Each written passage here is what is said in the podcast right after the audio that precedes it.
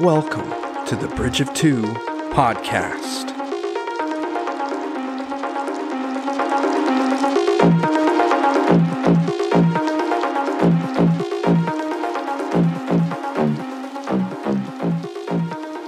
Welcome, welcome, welcome, ladies and gentlemen, to the Bridge of Two podcast. Three welcomes this time. Right, three times the welcome. Because this is episode three? Dot, dot, Question question mark? mark? We don't know, maybe? Uh, yes. So we're back on the Bridge of Two podcast, and I'm your host, Josh. and I'm your other host, Jeremiah. All right, our last names remain secrets. the last episode. Don't forget the red rosy cheeks. Oh yes, do forget that. So yeah, welcome to the Bridge of Two podcast. This is where we bridge the sci-fi and fantasy realms we love into a nerdcast of epic proportions. Ooh. Well, welcome back. We are here to talk about uh, what we've been uh, getting into this week as far as sci fi and fantasy stuff, and um, got some fun topics to cover. Hopefully, we have some coffee in our mugs. We do. We There thought we should share with you. There is coffee. It is Starbucks brand coffee Hey, that I got from CVS about I like Starbucks. two hours ago. all right. It's fresh. It's a fresh Well, batch. I mean, sure, it was on sale, so that's the only reason I got it. Uh oh. so close to expiration, maybe. Just kidding. It'll get used anyway. That's right. I'm using mine. As long as it keeps us awake. I have mine in my Copperline coffee mug. Ooh, what does that look like? Is that anything to Uh, describe on there? white with some black dots and Oh, just Copperline coffee. yes. Yeah. I mean, it could be seen as like a, it could be like a, like the galaxy, but instead of it being Ah, black with inverted. white stars, it's white with black That's stars. how people that see inverted see the galaxy. Are there people that see inverted? um, of course. anyway, I was gonna say it looks like it could be like a gumball, not a gumball, a jawbreaker. That's what I was. it could be a jawbreaker. That's that's Yes. true. You could definitely break your jaw. I have You a, could break your jaw on it. That is that is act that is true. to keep with at least one of us having a Harry Potter mug every single podcast. I have a Ravenclaw mug, and it says "wise." Because for those of you who don't know, in the Harry Potter School of Wizardry, the Ravenclaw house is a, a wise house. Just real quick, What? I don't think people see inverted colors. Did, would you Google it? I did Google. It. Did you it. fact check me? I fact checked you. you you never were wrong. You never fact check. so wait, there's literally somebody asking if if There literally was someone asking, and people were like, What if the cones I think it was were more like? of a, I think it was more of a theoretical they were asking. if it, is it possible? Yeah, the question Oh. was What if the cones were like flipped? Well, no, if someone is born and saw all colors inverted, would they be able to tell that other that the others see the color as vastly different? Right. They would be like, "Oh, that's red," and But now they that gets into, like, we colored- wouldn't know what they see is actually inverted red, whatever blue. That'd be blue. This is a important topic. We need to stay. I'm sorry, I'm curious now because now now they're now I'm looking at things of people who can like distinguish. There are people who can actually see more colors than usual people, like normal people, They can as well like- as like almost like reverse color blindness oh, like overload. to an extent where like uh like we see a, we technically see a specific set of colors. Right. Don't ask me the science behind it because I don't know it. But there are actually people who can like so like we see red, right? And I see like I see your hat and it's red. Well, they could see your hat and see a red, but like a different tinge of red, almost like they're seeing d another color On my hat. on your hat. We Oh, could- I'm you wearing could- a hat right now. Me and you can see the same color, but then this other person who can technically see possibly see more colors than us might see a, a more to that color. I think that's kind of what. Did you, did you know that I am partially colorblind? Are you? Did you see the picture that was sent? I did. Yes, our family group chat. Someone sent a picture, and it looks just like speckles. Like Not only someone who sent the picture, I'm pretty sure he is also colorblind.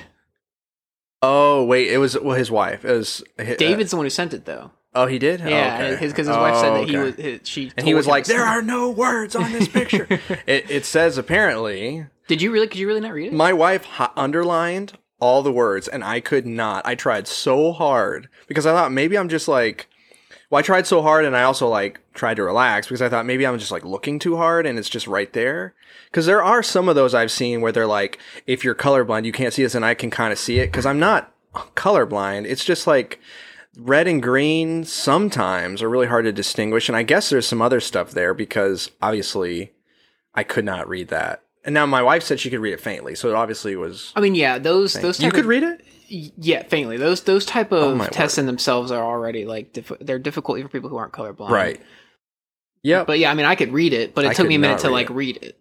I know? could not m- make out any letter. I was like, "There's a letter there." She's like, "Yeah, there's a W," and it's like looks just like speckles. Like, That's That's wild. weird. That's interesting. yeah, You freak. No, I'm just I'm just joking. I'm just joking. uh, that's okay. But we're way off topic. We, uh, well, I was just gonna try to justify it because in Warbreaker isn't the the magic system based on colors in that? it is still such a cool Which I haven't You read, You need to so- read that. That one's a good one. I know. I need to read. So he needs things. to make number two. The magic system of that is just super I know it's on his list, like a lot of things. Super interesting. But um, yeah. So what have you been? What have you been doing this week when you've had time to break away from school and? I actually had a little bit more time this time uh, this week because this is my off weekend for both school and work. So I and I just I had a single test and, and I didn't have to do any studying, any other studying really. Um, so I got a little more time. I played. I beat another world in Birth by Sleep with Ventus, um, but that was like that was a bit ago. I remember what world, what world was it. Oh, it was uh, Radiant Garden. I beat Radiant Garden Ooh. with Ventus. Wow, Um, or I almost beat it. I need to play that. It is a I'm good like one. super into Kingdom Hearts now because anyway. It is a it is a good one. Um, other than that, though, I played.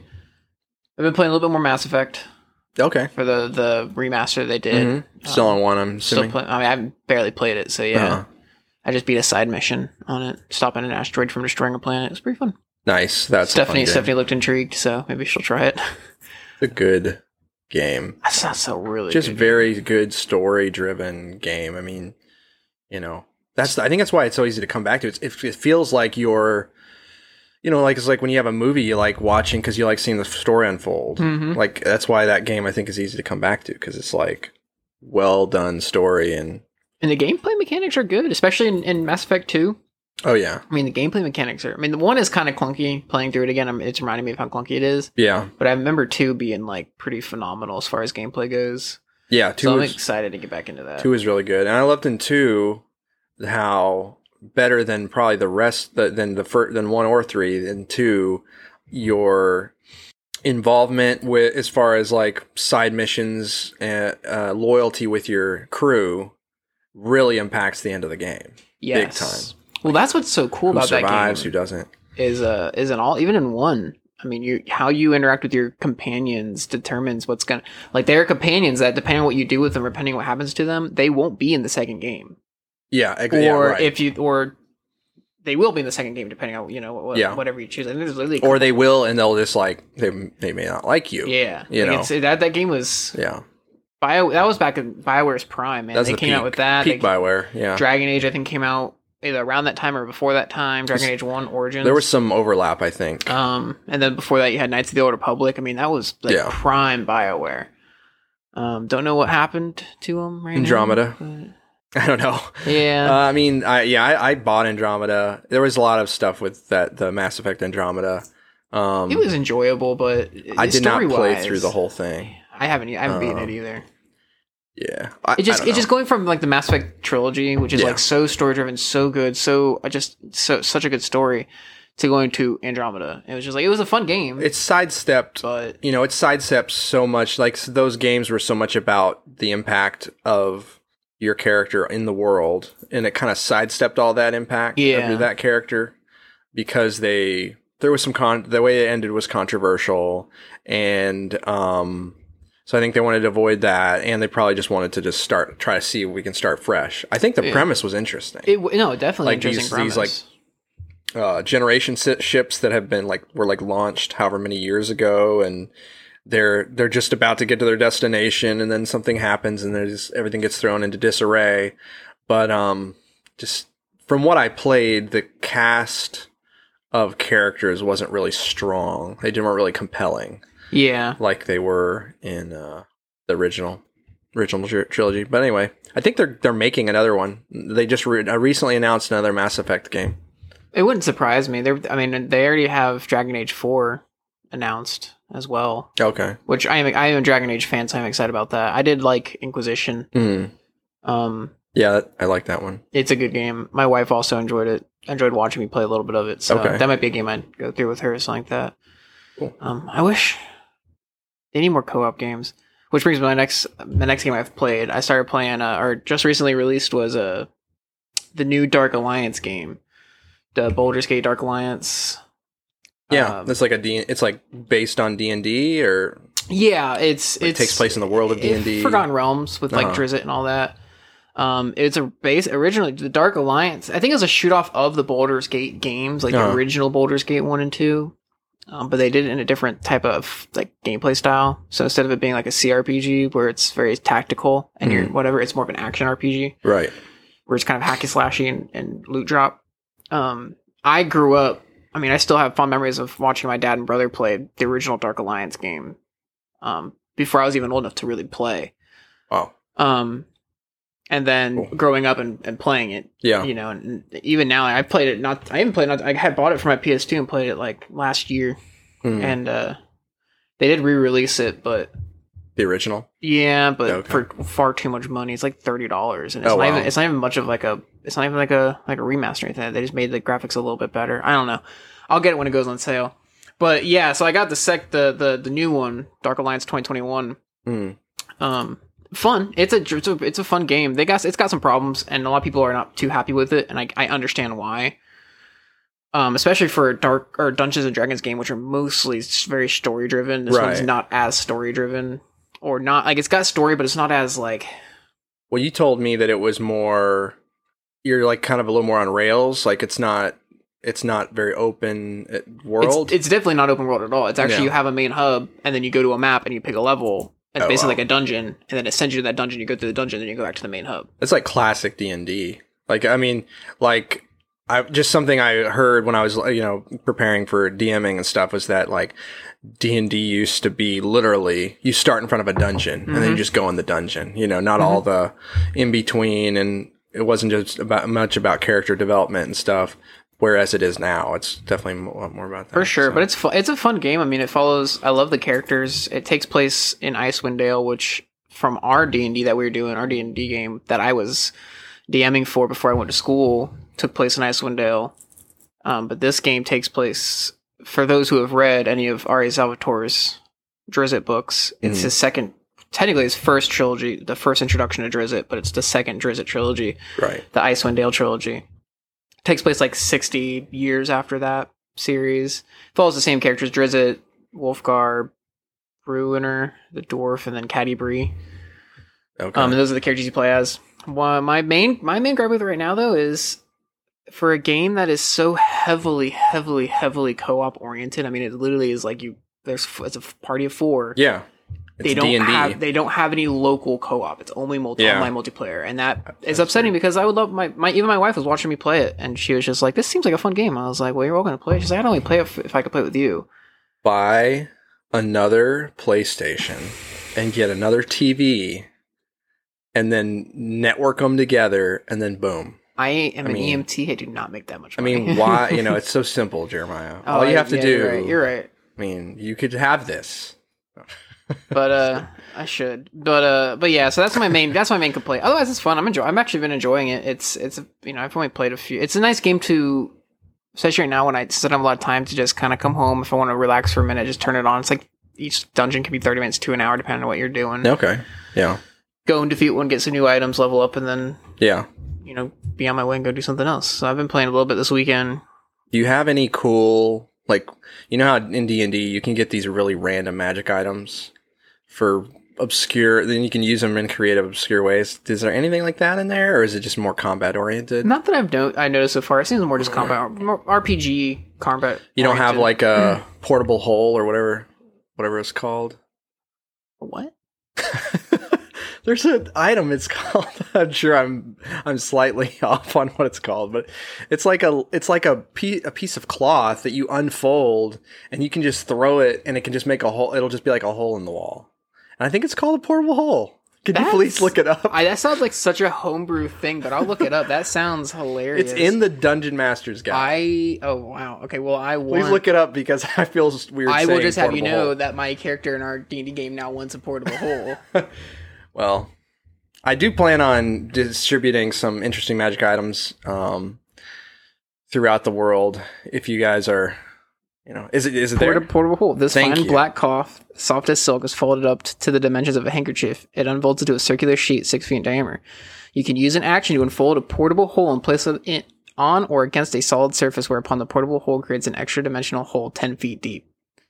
Wait a minute. So it sounds like it's it sounds, sounds like it's not. Listen to this.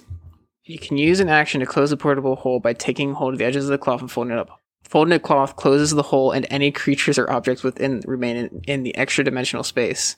The Like- hole, no matter what's in it, the hole weighs next to nothing. I want one, and I'm kidnapping people in it. you just like you just it's literally like a purse for. It's literally a purse for uh like putting people in. I mean, you know, for good purposes. I I want one. okay, I'll I'll try. We'll see. Placing a portable hole inside an extra dimensional We'll see. space created by a bag of holding or something that instantly destroys both items and opens a gate to the astral plane. Yeah, don't don't go read about the oh what's it? No, there's a bag of holding and then there's another one. Bag of devouring. that sounds There's- that sounds like a mimic in disguise. It look it's it's basically it's a creature and it looks like a bag of holding. I'm not gonna tell you anymore you about not. I swear, if you give us. Uh, ugh. I've been very tempted. There's also like there's like cursed armor and stuff. Like so Mhm. you could be like it, this armor and it's like the armor actually it gives you good qual- some good qualities but then like so you say oh I want to be invulnerable to these two types of damage but then because it's cursed you'll become vul- vulnerable to the other types of damage you didn't pick. There's a And then even if you take it off, you're still vulnerable to it. there was one cursed items are so interesting. There was one where in in one of the podcasts I listened to, not in the DD podcast, um, they fought a mithril dragon, right? okay. And they defeated it, and it dropped a piece of mithril armor. Okay. The players almost put it on. Uh huh. They inspected it Um, first. They. I don't even remember. They just. I don't remember. They didn't because of how the DM was wording things. Because the DM was just like, "Oh, Oh. well, when you look at it, it looks your size. When you look at it, it looks your size." They're like, "This is oh, this is sketchy." this seems too weird. Yeah. But if they had put it on, what they would what would have happened is basically it would have. I think they would have maybe had to make a uh, wisdom saving throw or something. I can't remember, but it would have turned into a mithril dragon. So that's what happened. The mithril dragon. Uh, it would was have so- turned them into one. Or- Yeah, because the guy, the original owner, of Who the doesn't want to be a mithril dragon? when you have no mind? Oh. um, yeah, it, you know, it has you have no mind. It, it it actually came up later on in the story. It was pretty interesting, but uh, that was pretty funny. Well, that's the thing about those about in items, magical items in D and D. You can't tell what they can do in most cases unless you attune them. Mhm. You know, you have to like. But if you attune it and it's cursed, then you're cursed. You're, you're, yeah. you get the curse. So Um, yeah, that's something I want to spend more time with. But magic items are fun. But yeah, so that's pretty much what I've been doing. Um, I I'm gonna start doing audiobooks again since I can't really. I don't have a lot of time to just read, and but I want to. Right. There's a lot of books I, I want to read. Red Rising is a I didn't realize it was a sci-fi book, but it's a sci-fi book um, that Yeah. I want to check out. I listened to a YouTuber talk about it. mhm. Uh, Daniel Greene was talking about it. Okay. Um, it sounds interesting, so I want to check it out. Plus a couple other books. Um, what I did start today, just because my dad owns it, so I was able to pull it up and listen to it, and I've listened to it a couple different times before. But I know, have you ever heard of the Star Wars radio drama? from like the eighties, I 80s, think so. I, I think it aired a on the friend of mine from work sent it to me, and I started listening to it. I mean, I didn't get that far into it, but I what I heard was really good. And it was like Luke. Were you listening to episode, episode 4 Mhm. Like Luke was like, he's talking to his friends. They're about to like go off and join the academy, right? Yeah, it was back in produced in 1981. Yes. so I, I have heard some of that. You've heard it before? Yeah, so I've listened to the I've listened to the whole thing multiple times. Oh wow. It's like six hours long. Basically, it's just episode four. At least the first one. It goes through all si- all three movies. but then it's got it starts a little before episode four, which I thought was yes. cool. So what's so cool about it is that basically it's just an extended, it's an extended radio drama. right. Um, so it's a dramatize a radio dramatization of of episode the mid the original one, episode four, that has episode five and six, but they're not as long. Okay. But of episode four, and yeah, it start. I mean, they they add more. It's more than just a story. Like, you. So you have a whole. I think like the first hour and a half takes place before episode four starts. Right. in the movies. the, But yeah, it just it just adds a lot more. So it's fun. It's and you just think Star Wars is what episode four is two hours and some Yeah. minutes. This is six hours. yeah. Now there's obviously like an intro to each. It's, it's episodes, Right. so there's an intro to each episode. and There's an outro to each episode. So you know, knock out that much time. But that, like they're adding a lot. Like like you said, there is a whole. I'm on the second episode right now of it, and each Mhm. episode's about 30 minutes. Um, It's we good. haven't even gotten to Yeah, and because it's episodic like that and they're short, it's very it- easy. It's very easy to listen to because it like pulls you along. And you're Um, like at the end of every section, you're like, oh, what's gonna happen? Yeah, You know? so it's it's super cool. I would I would rec- highly recommend, and it's and it's done in like it's not like an audiobook where like someone's just talking in a, right. a The sound monotone voice. It's like they got sound effects, they got Yeah. music, they got voice actor. I think The Mark voice acting's literally- great. I think Mark Hamill was literally in it at one point.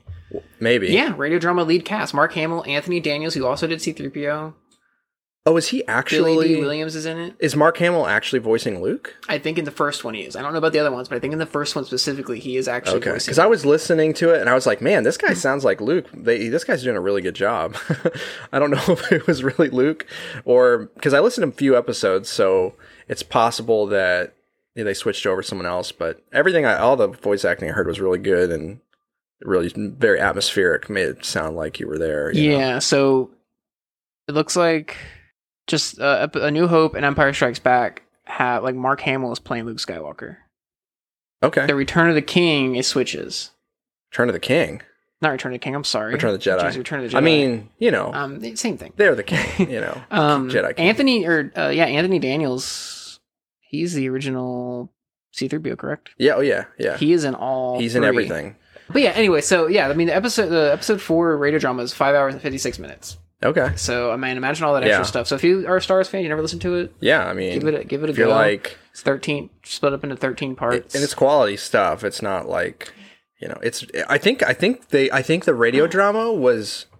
Forgive me if I'm wrong, but I believe it was based on like the sc- the, tra- the the script or the maybe not the script, the screenplay, whatever it is, whatever the thing is that it's like usually a lot more, and then they cut it down and stuff like that. Like that, like that's what the novelizations are usually based on. yeah, says So sometimes there's stuff in the novels that don't make it into the movie because you know they cut stuff out of the movie, but it's like basically stuff that is you. I don't know if you say canon, but it's stuff that was a part of like George Lucas's intention. Yeah, so it know? says here. So, So- Brian Daly is the writer, and it says Daly adopt, uh, adapted the script partly using material from earlier drafts of Lucas scripts and restored several scenes cut from the final draft of the film, as well as adding original new scenes created specifically for the audio version. okay, so a mixture of that.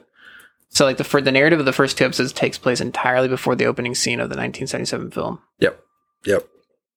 And I think it's definitely definitely the way it sets up what happened the, the events that are about to happen for episode four is it's much it's it's very interesting because it foreshadows you know the problems uh foreshadows that was it Wedge or whoever comes in and it's not Wedge Biggs. it's uh Biggs Biggs Did is they talk to talking to him and he's like you know I'm joining the rebellion and you should come too and the empire is you know is got its you know boot on our necks and all that sort of thing and there's much less of that like luke in if you you're just watching the movie it luke's kind of thrust into it but the just the way the like he's thought about joining the academy but as far as like joining the rebellion he's kind of thrust into it and then Yeah. it, but in the radio drama he it kind of gives him a little bit to think about before he actually gets the opportunity Yeah. you know to to step into it so it's definitely interesting But yeah, so give it a listen. I don't know where you can really find it now. Like I said, my dad had bought it. I, I had it on YouTube. I, I found it on YouTube. Probably can't find it on YouTube. I yeah, have it on- like I currently have full it on thing on YouTube. Um, I have it on Audible right now. That's what I'm listening Okay. to it on at least. So probably look. You can look on Amazon and probably find it. Um, if you got an au- Audible credit, it's good. It's some good stuff. So check give it give it a listen. But that's pretty much what I've been doing this week. Cool. These past two weeks, not much. Um, hopefully, can get some more like read like audiobook Yeah. reading in coming up. yeah, I need to as well. So, were you done? I didn't want to. Yeah, no, that's pretty much it for me. The main thing I have, I mean, I I am caught up on. We don't have to talk much about the Bad Batch. I'm not caught up on the last two episodes. Okay, so I saw the not the most recent, but I saw the one before that. Um, and it was good. I'll just say that. So um, maybe we can once like the once the we get a few more episodes in, Mhm. we could like talk about them so that we aren't spoiling anything that's like just come out or whatever. Sounds good. Yeah. Um, but uh, so I watched that. Um, I did watch the first episode of Loki, which How how was it? I haven't watched it yet. so I had like a mixed feelings for most of it, and I don't know exactly why, but I was just I feel like I was hypercritical when I was watching it. Um, you know, it starts the premise is interesting. You know, it starts from that moment, which I think everybody's brains when you're watching um, the second, so in Endgame, Avengers Endgame, so the sequel to Infinity War. In that movie, they're trying to get the Infinity Stones so that they can try and snap everybody back. Mhm. And they're having to go into different points in time. So they one point in time they go is during the events of the first Avengers movie. So right after Loki has been uh, put in handcuffs, basically at the end of the events of the first Avengers movie, they're trying to steal the cube, the blue cube called the Tesseract. Tesseract. Yeah, that's actually like I think it's the space stone because it lets you like pe- teleport. So like in this, tu- there's like a tussle happens with. Um, you have seen the movie though, right? Yeah, I've seen Okay. all of them. Yeah. So if you remember, um, like Hulk is like freak throwing a tantrum because he had to take the stairs, and he like knocks Tony Stark down, future Tony Stark, who's carrying the cube, and it goes. It just happens to fall right at Loki's feet. So Loki's just like looking around, like, does anyone notice this? No. Okay. He picks it up, disappears, and that's in the movie. And of course, my brain and probably a lot of people's brains like. So Loki just disappeared in that point in time. So they took that and they branched it off into a show about what happens from that moment. That's where it starts off with him like just popping up into a desert. He lands in a desert in Mongolia or something. And immediately he's arrested by time variant authority. There's this outside of time authority structure that basically makes sure the timeline doesn't veer off into multiple directions. Um, Gosh, that'd be a stressful job. Yeah, it's fu- it's fun. So like, there's there's there's good humor in it, and not because I don't want to recap the whole episode, but there's good humor in it. Um, it's interesting how it delves into that. Uh, it delves into the concept of like time variation, timeline variation, and and and how it's a big deal in the Marvel uh, world. Um, it felt like they were. It felt a little slim. So like, just didn't feel like there were a ton of people in it. And I almost wondered, I don't know when it was filmed. I almost wondered if it was filmed during the pandemic and maybe there was, they like literally were trying not to have too many people on That's set actually a possibility. I didn't think about that. because it just felt super empty. A lot of scenes felt super empty and like not a lot was going on. And then whenever like at one point, uh, Owen Wilson is in it, by the way. He's a part, he's like a de- detective, time variant detective, and he's like grilling Loki and he's basically trying to get Loki to like realize, I guess spoiler warning if you, if you haven't seen the show yet, but it's, I think a few episodes and I'm way behind. So, um, but he's trying to get Loki to basically face that he's a bad, he's a villain, and he's and, and he doesn't, he's not really worthy of the like obedience and like he wants to be a god and he wants people to he wants to rule and he's not really worthy of that. And he's trying to get Loki to kind of own up to that realize that. So he's like showing him stuff from his past like where he screwed up and mm-hmm. where he messed up. And then even at one point like you know he got got, got his mom killed basically in the second Thor movie. Mm-hmm. But and all that like I I appreciate that. But those scenes where it's happening it just felt like a little dry like much not much was like we're just sitting in a room with Loki and he's just like being shown all these scenes Yeah. of stuff. I don't know. That's how I felt at that moment. As it went on I actually felt a little more drawn in and the where it ended was really interesting. Um, where the episode ended was really interesting kind of so you know it's i think it's definitely worth a watch to see especially getting to the end of the episode if you feel like watching another one.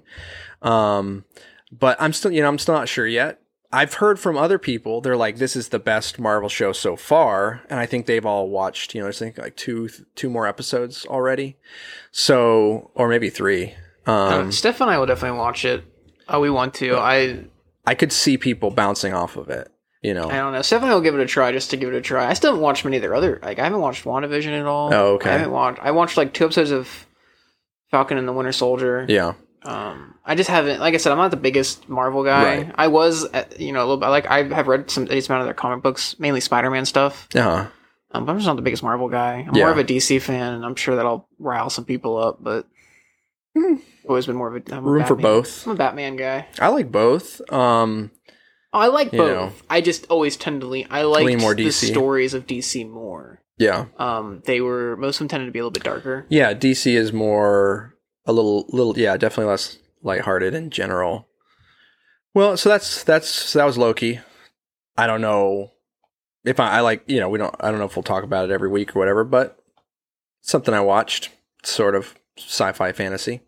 Um and then I finished Kingdom Hearts 3. Mm.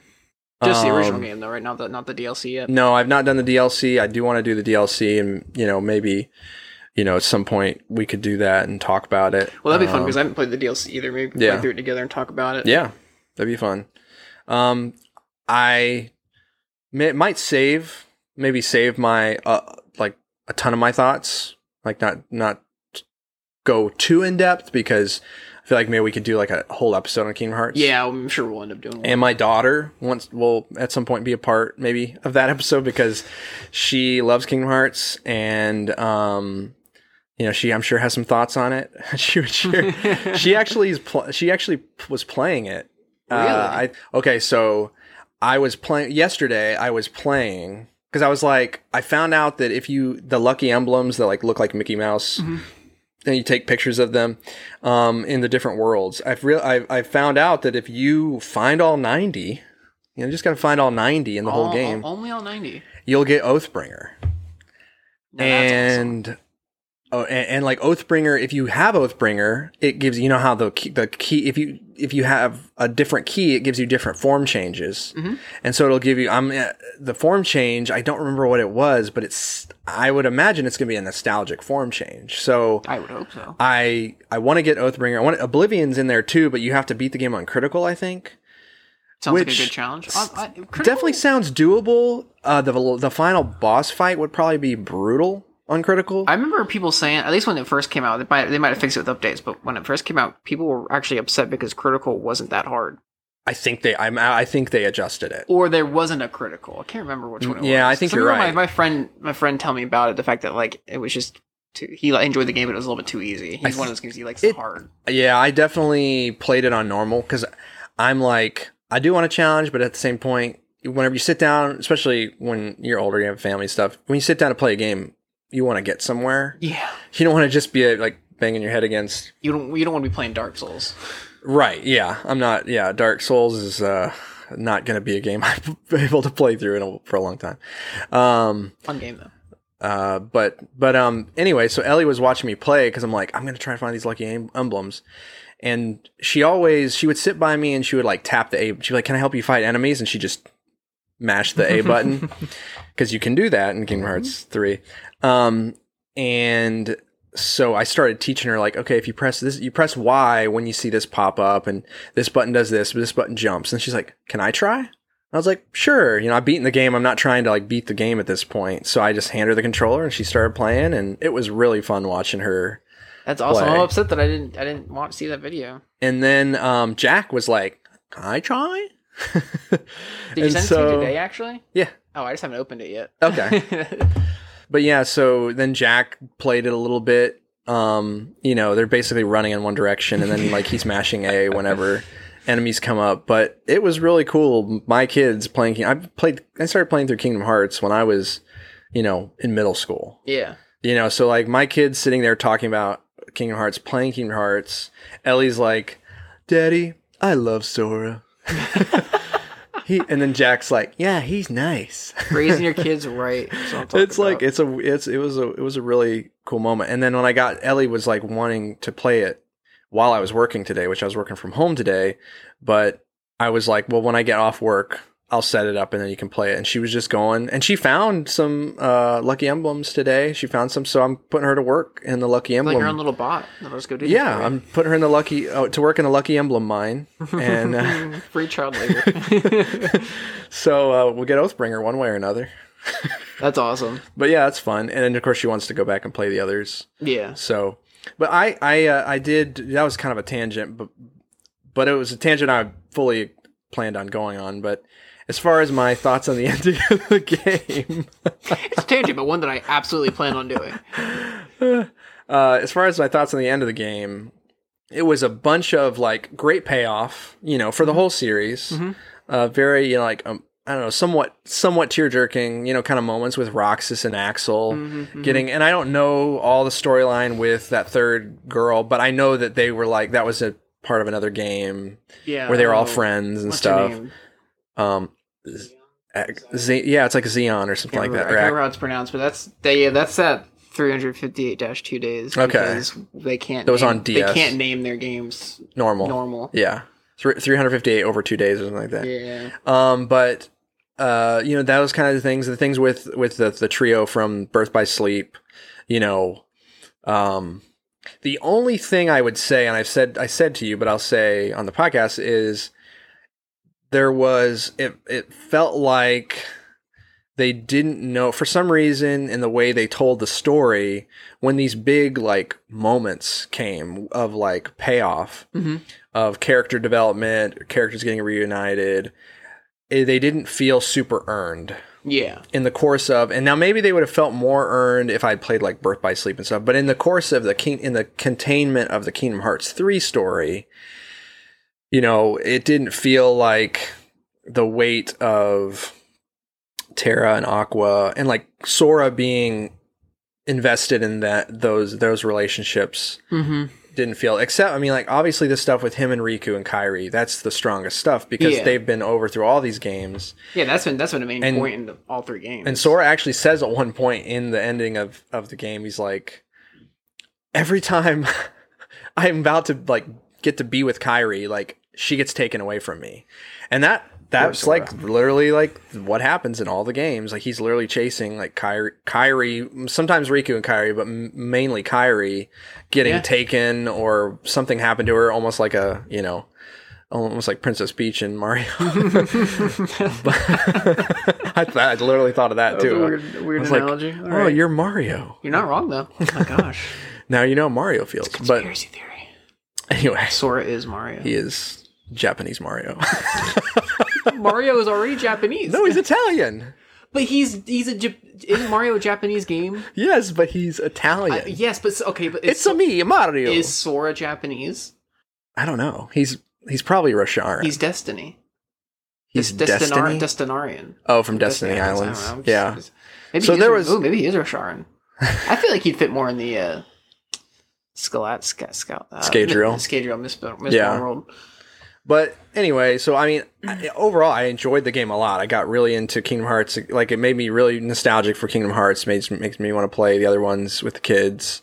Um, I just think may, maybe the development of it. I know because it was it was up under development for like a decade. Yeah, So I, long time. think that maybe because of that, the story, um, it, you know, it made it hard maybe for them to just go back and just rehaul, uh, over overhaul everything multiple times, and and made it maybe made it harder to piece that story. It, like really, it felt like the whole game was about getting to that last world and all those all that payoff.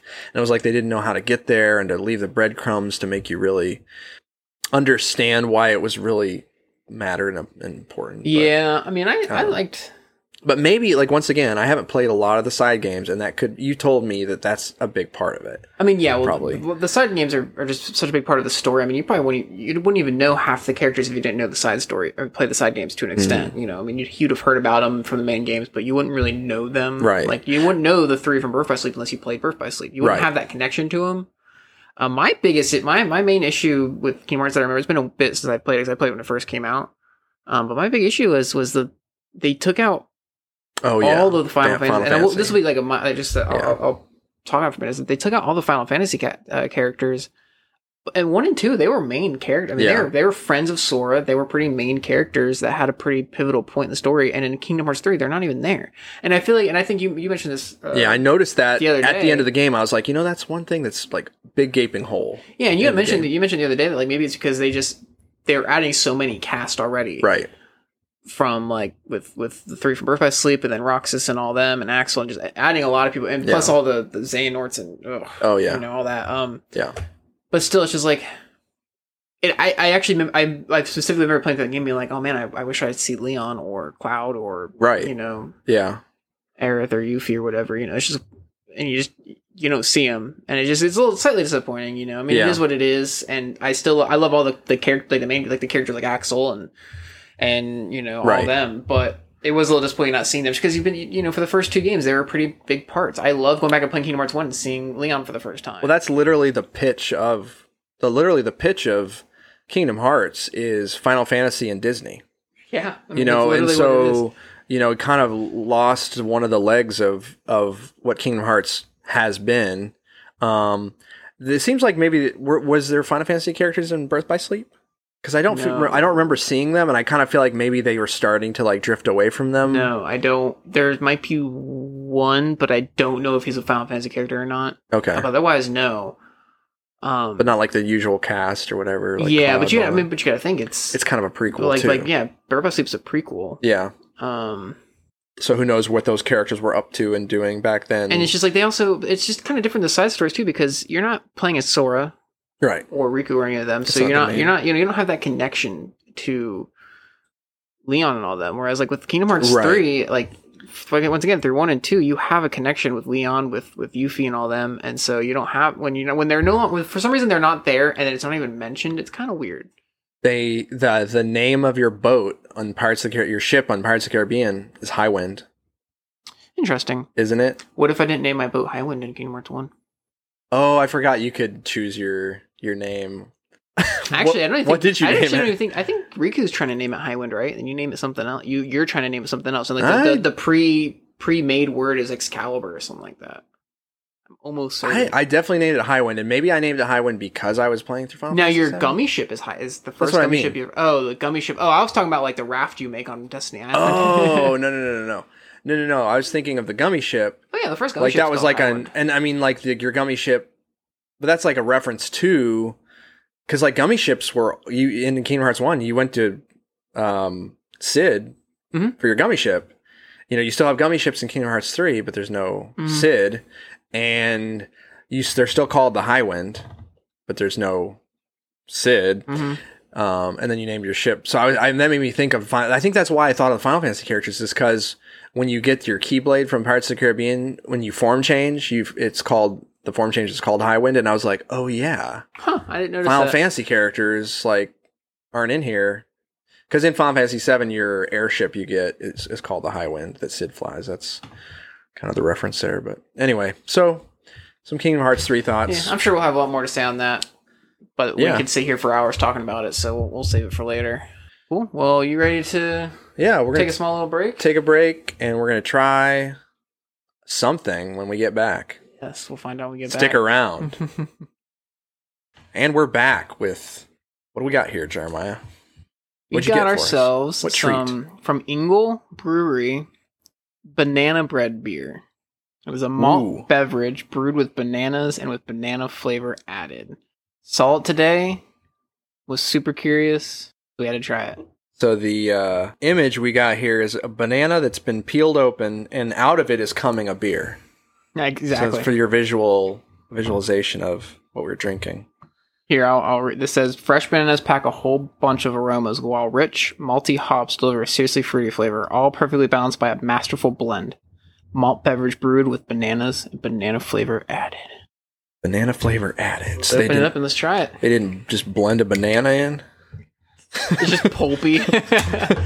It's like, oh, it's, uh, I'm a big banana fan, especially like banana ice creams or banana milkshakes, banana breads. I definitely like banana. I'm a banana fan. Let's give it a little smell. Smells like beer. Was like a beer with a hint of banana, maybe. Maybe. I don't know. You ready to try it? I'm ready. Let's hope. Bottoms Ready? up. Not Mhm. ready. Oh my gosh. Huh. That is hmm interesting. I think it's delightful. I think we say interesting a lot. I think it's. I, that's why I used the word delightful. it's just splendid. It has that. Um, it's not really like a beer. You normally is a really kind of hard like hitting acidic almost. taste immediately, and this is like very light. Very easy. Yeah, and then the you get the banana really really. Yeah, it tastes kind of like if you had like a banana milkshake with like the vanilla flavoring instead of real bananas. It's good. I think it's good. It's it's it's a little bit weird. I feel like my my senses are a little like weirded out by the sensation on my tongue. You know, uh, coming from a banana flavor, like the you know the carbonation on the. It's like the edges of my tongue, like the carbonation. It feels weird on, but it definitely is kind of what you would ex- what you hope when you're like something flavored beer. You would hope you hope that it will taste, you know, I- like the thing it says it's going to taste like. Not so- the most amazing thing in the world, but I mean, I would drink it again. And I'm glad because I have a six pack in the fridge. Yeah, you better. It's definitely not nasty. no, not at all. It's it's, it's, So- it's a decent. It's decent Get your banana bread beer from Eagle Brewery. today. This is not sponsored.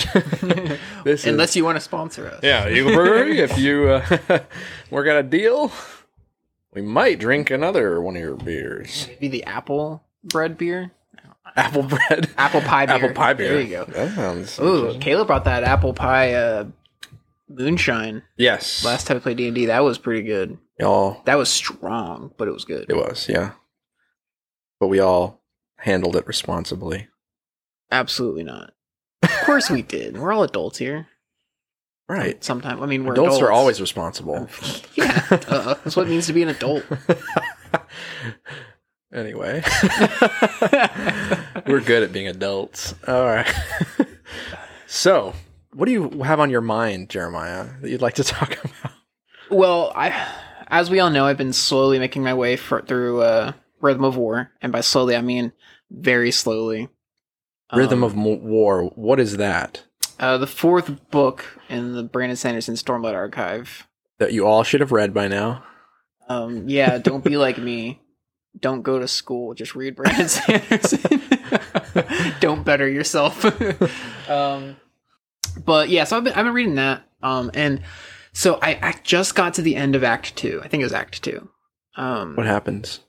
What happens there? I don't know if I want to spoil it. Okay, that's fine. what should we talk about? Uh, well, it's it's. Uh, I'm trying to. Um, hmm. Die Hard and Earthroot. That's what happened. Yeah. um, as. Josh so aptly described it. Anyway, I was reading, and it is a section where, if anybody knows Kaladin, he's very. He's got an, he's got an interesting view Oh, okay. on on everything. He because he he is he grew up as a surgeon. He grew up as a surgeon's son and grew up learning surgery. And he kind of almost in a sense became through that became when he became a soldier almost like a combat medic. He knew how to Mhm. heal, but he also was willing to inflict damage on someone to protect those. You know, Yeah. he's very much the philosophy of sometimes you need to hurt someone else to protect the good people or your friends or your family. You know. Um, but then you have his father, who is full on surgeon, and he has a very different philosophy. Right. Um, he believes very much, and it, it is very pointedly point out in this in this book. Um, he believes a lot that you should not fight, even if you are being attacked. It's Right. almost the vibe that you get from him, you know, almost to the point of saying it. Um, you know, he so he very much disagrees with Kaladin. He says, as surgeons, we should never cause harm; we should only fix harm. Yeah. Um, and it's just and so just as I've been reading it, it specifically came up in this in that last in that last uh, chapter of Act Two. And I'll actually let me see if I can find it real quick. Um, Yeah. this part that kind of hit my head. Um, it says it says Lirin stopped in the hallway. I thought we discussed this already, son. He said, and Kaladin says, "You think I can ignore the fact that the enemy has conquered my home?" Kaladin said, "You think you can just turn me into a good, well-behaved slave like?" Lirin goes, "Like me." Uh, Lirin asked with a sigh. His eyes flicked up, likely noting the brands on Kaladin's forehead, mostly covered by his hair. What would have happened, son, if instead of trying to so hard to escape all those years, you'd instead proven yourself to your masters? What if you'd shown them you could heal instead of kill? How much misery would you have saved the world if you'd used your talents instead of your fists? You're telling me to be a good slave and do what I'm told? Yes, I'm telling you to think, his father snapped. I'm telling you that if you want to change the world, you have to stop being part of the problem. Lirin calmed himself with obvious difficulty, making fists and breathing deeply. Son, think about what all those years spent fighting did to you, how they broke you. Kaladin looked away, looked away, not trusting himself to answer. Now, Lirin said, think about these last few weeks, how good it felt to be helping for once. There is more than one way to help. And your nightmares, Lirin asked, the cold sweats, the times where your, your mind numbs, was that caused by my kind of help or your kind? Son, our mandate is to find those who are hurt, then see them cared for. We can do that even if the enemy has conquered us. Yeah. Um. So yeah, I don't know. Just reading that, That's a and- perspective, and, it's yeah. and it's it, it pops up a lot so far in these last two acts between Kaladin and Lirin. Uh, Lirin, Lirin is Kaladin's father.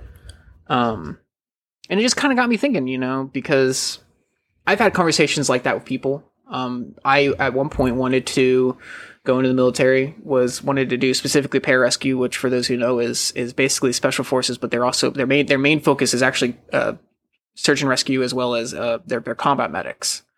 Um, so very much similar similar to Kaladin, you know, the the the the soldier on top of the healer. hmm Um, and there are people that disagree with that. There are people that believe that if you're a healer, you should only heal. Um, a Yeah. good example of this in history is the guy from Hacksaw Ridge, Yeah. who was a conscientious ob- objector. Pull up his name. Um, But yeah, yeah.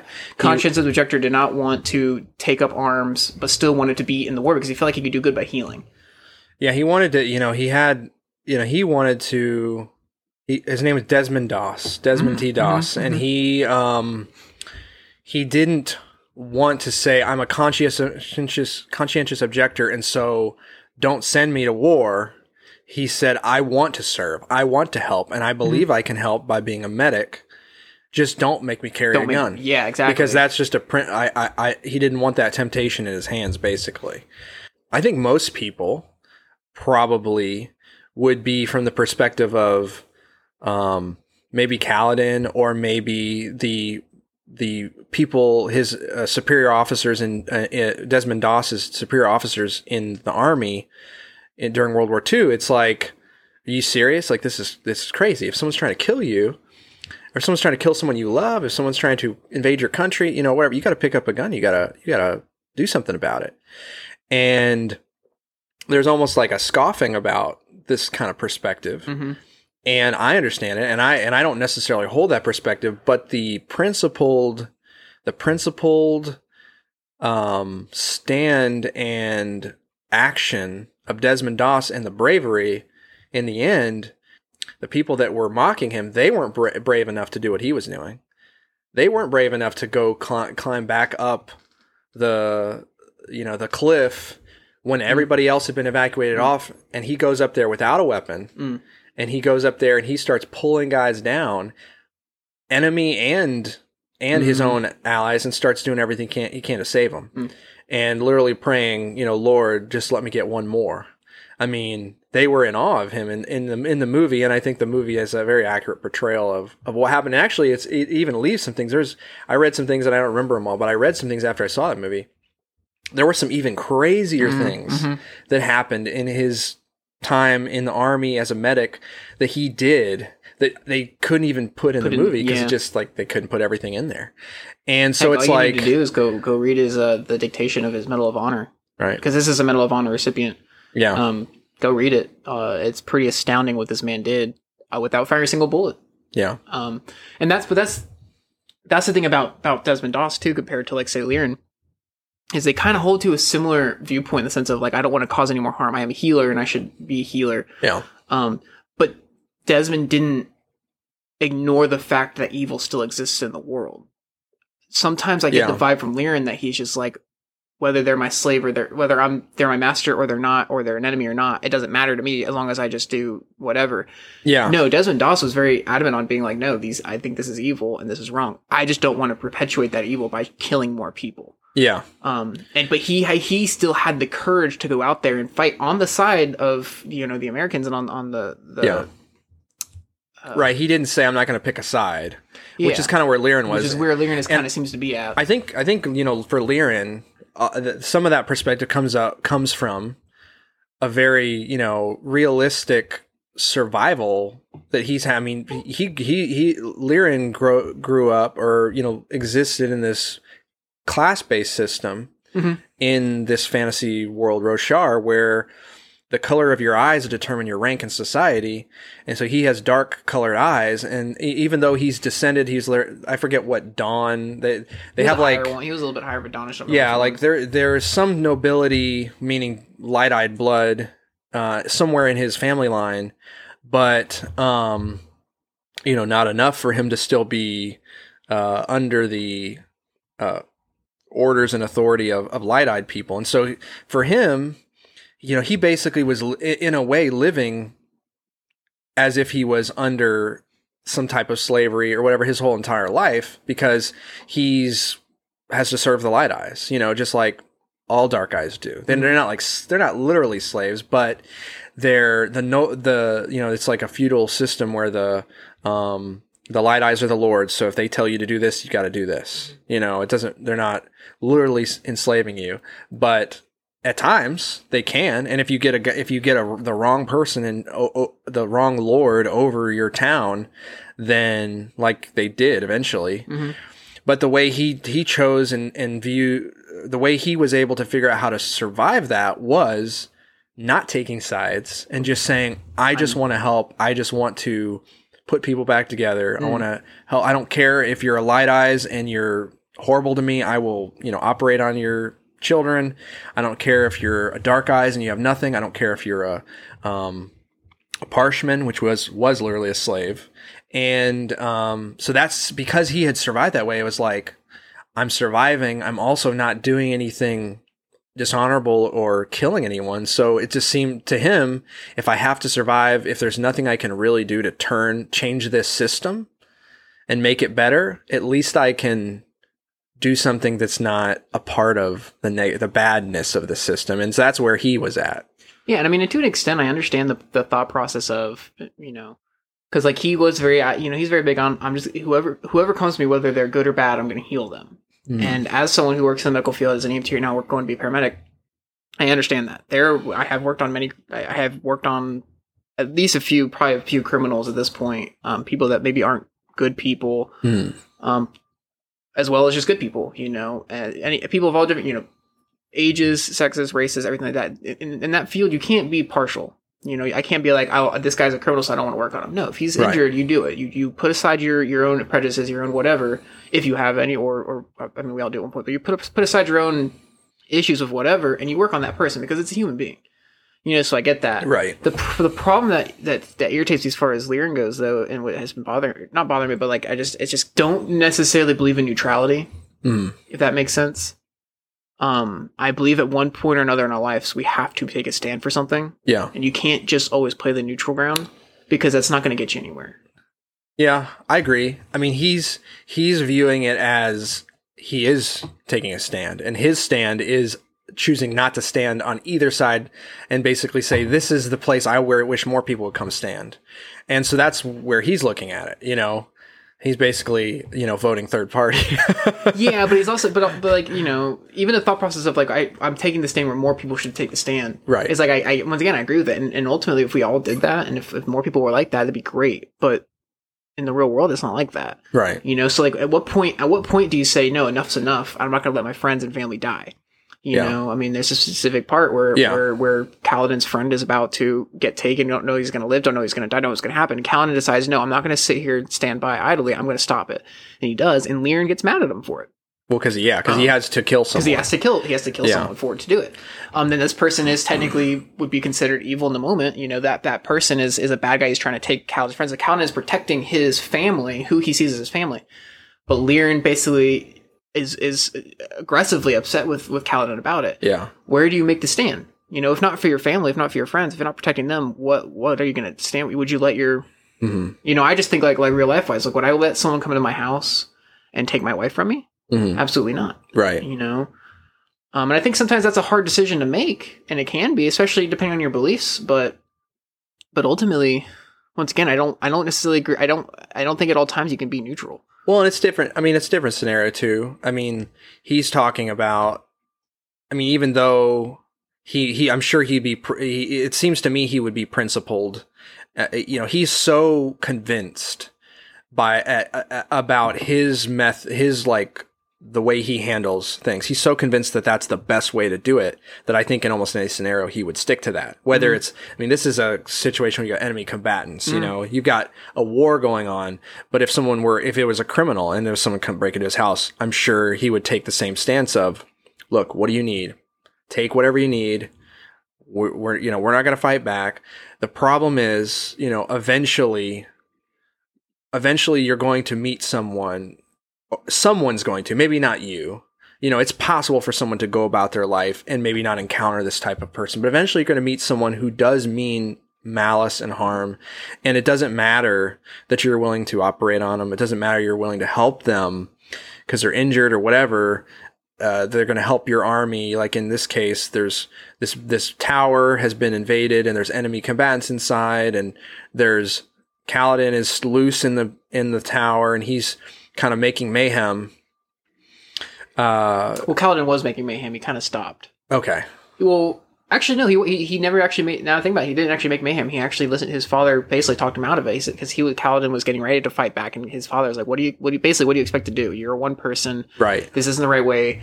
We stay calm. We, we you know what go from there." And I think that was Lirin's way of trying to calm Kaladin down. Ultimately, he got pushed to the window because once Because again, Kaladin's yeah. friend was was being was about to be taken, and that pushed Kaladin to the edge of making a decision of do I sit here and play? and Do I sit here and watch idly as they take my friend, or do I stand up and fight? Yeah. And ultimately, Kaladin made the decision, the decision that his heart led him to. Um, and I don't know if I could fault him for making that decision. Yeah. Um, I don't. I, I'd probably, depend on the situation, make the same make say make the same situ- uh, decision. You know, Yeah. it just depends. Well, it raises good. It definitely raises a good question, and I think that you know, I think that that that question, I think that that question is addressed in you know, the what what happens in the course of the book. I does I do think addresses that question in interesting ways. Of there is some validity to Lirin's point of view for sure. Um, there's also I think definitely a point where you have to realize that you have to decide, you know, what you believe, what you're Mhm. going to trust, and what you can live with. I Mhm. mean, and for Lirin, you know, he could live with the possibility. He he could he could live with the possibility Yeah, that they do mean harm and that they will harm Teft, like uh, Kaladin's friend. He could live with that possibility because of this principle and because he feels like it would be violating something so serious and so much worse if he were to violate that principle. That's just where Lirin is. Um, and then whereas Kaladin, he has a different set of principles. I mean, literally, he has sworn an oath. I will protect those who cannot protect themselves. And what that means, surely, you know, that means you can be a surgeon and you can operate on people, but it also means if if they- they're viewing, I mean, they view the Knights Radiant, Teft as a Knights Radiant, they view him as a enemy combatant, and so they're not going to let Kaladin watch over him and work on him, and um, so Kaladin, you know, makes that decision, and it's definitely a very interesting pull between Lirin and Kaladin, and it's definitely interesting how Brandon Sanderson let those different different viewpoints come to a head in the in the book and with the situation that's going on. So Yeah, it's def- it's definitely interesting. It definitely brings you know begs the thought. You know, there's a lot to think about on that on that topic, even in real even in like real world understanding. You know, um, I don't know. Just reading it, just it had me thinking.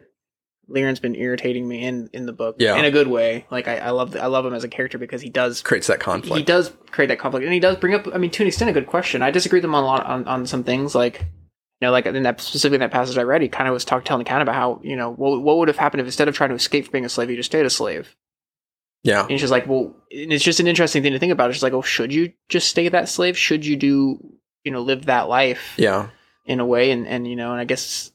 I don't know. It's just an interesting thing, especially when it comes into like different belief systems, you know, and what you believe about Right. things. And, and you know, as being a Christian, that's an interesting question. I've had a couple. I've had a conversation with a kid once who specifically asked, basically, because I was I was part of a group and we, we were like I said, I was going to the military, so I was with a group that was that was very much into all that. And the kid basically has a question of just like, you know, why would you hurt someone, even if even if you're defending yourself or someone else? And I said, well, why why would I let this person attack family or friends? You know, Hmm. and he says, you know, it kind of brought up things of just like, well, didn't you know, didn't Jesus say turn the other cheek and stuff like that, and yeah.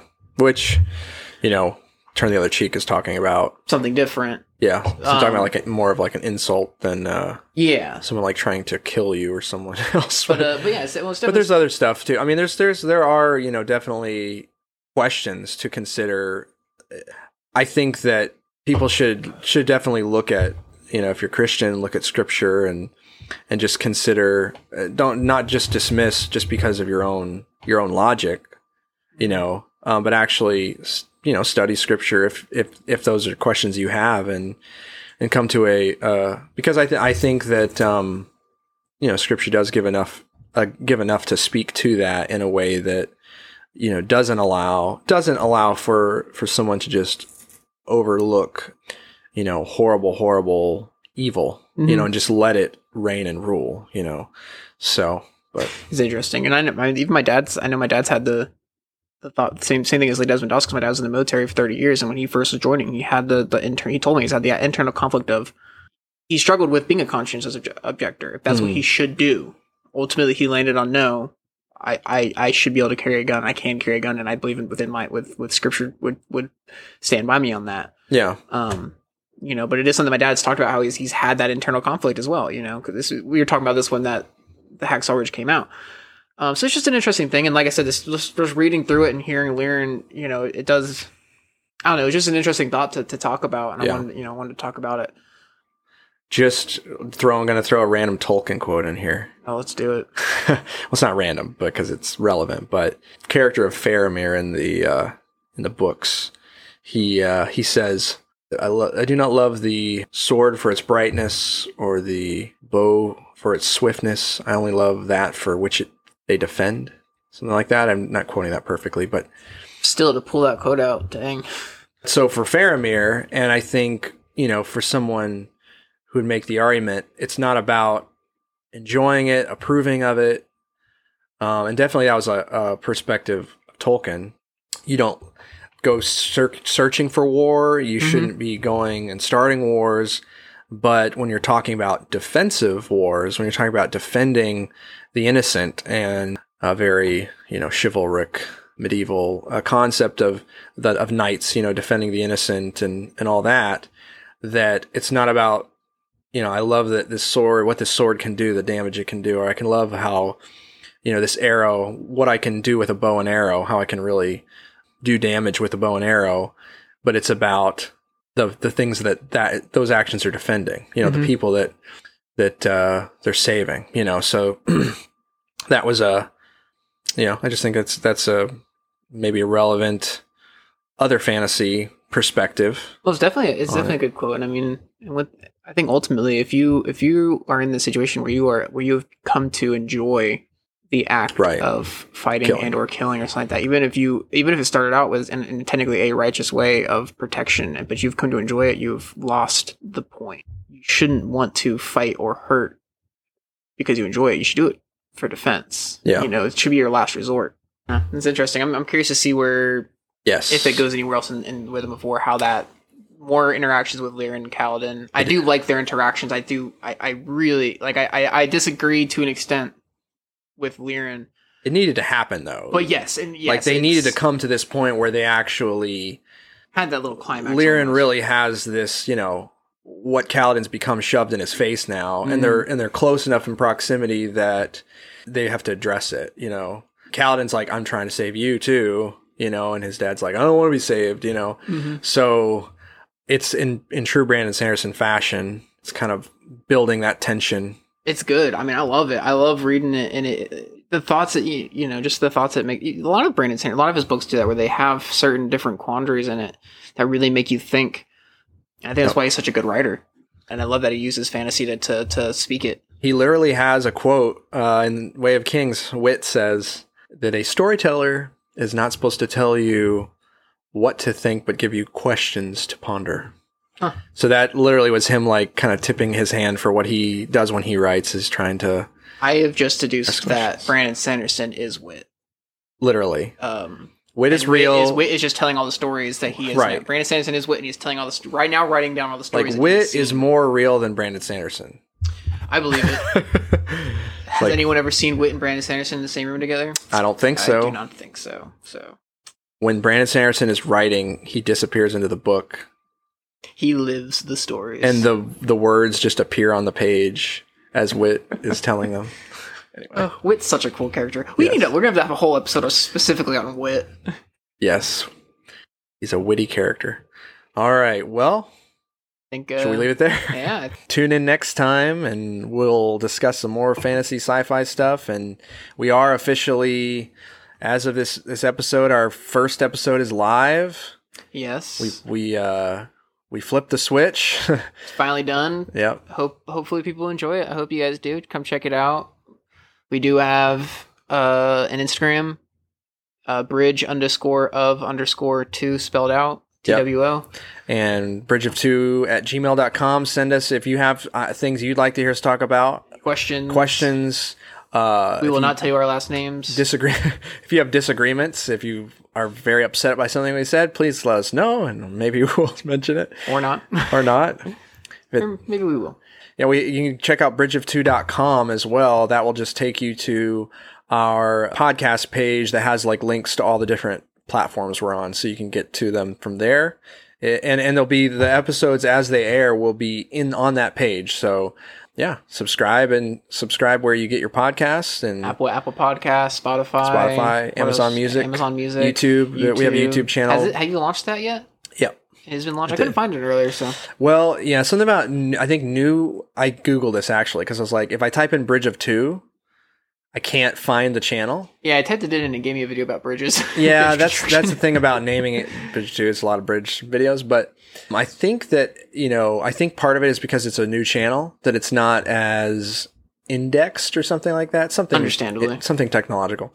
But if you actually if you search the name of the episodes, that those actually come up a lot better. So like the first episode is a far far away bridge. So if you type that into YouTube, you you should be able to find our uh, first episode.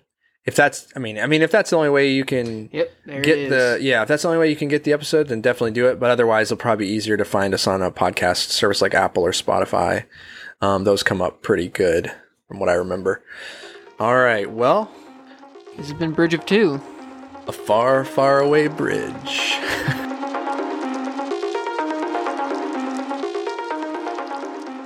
there's a book about We're taking this colors and off road. yeah this bridge is taking off road today What were you saying? It's gonna be a bumpy bridge ride. Buckle up on the bridge. Anyway,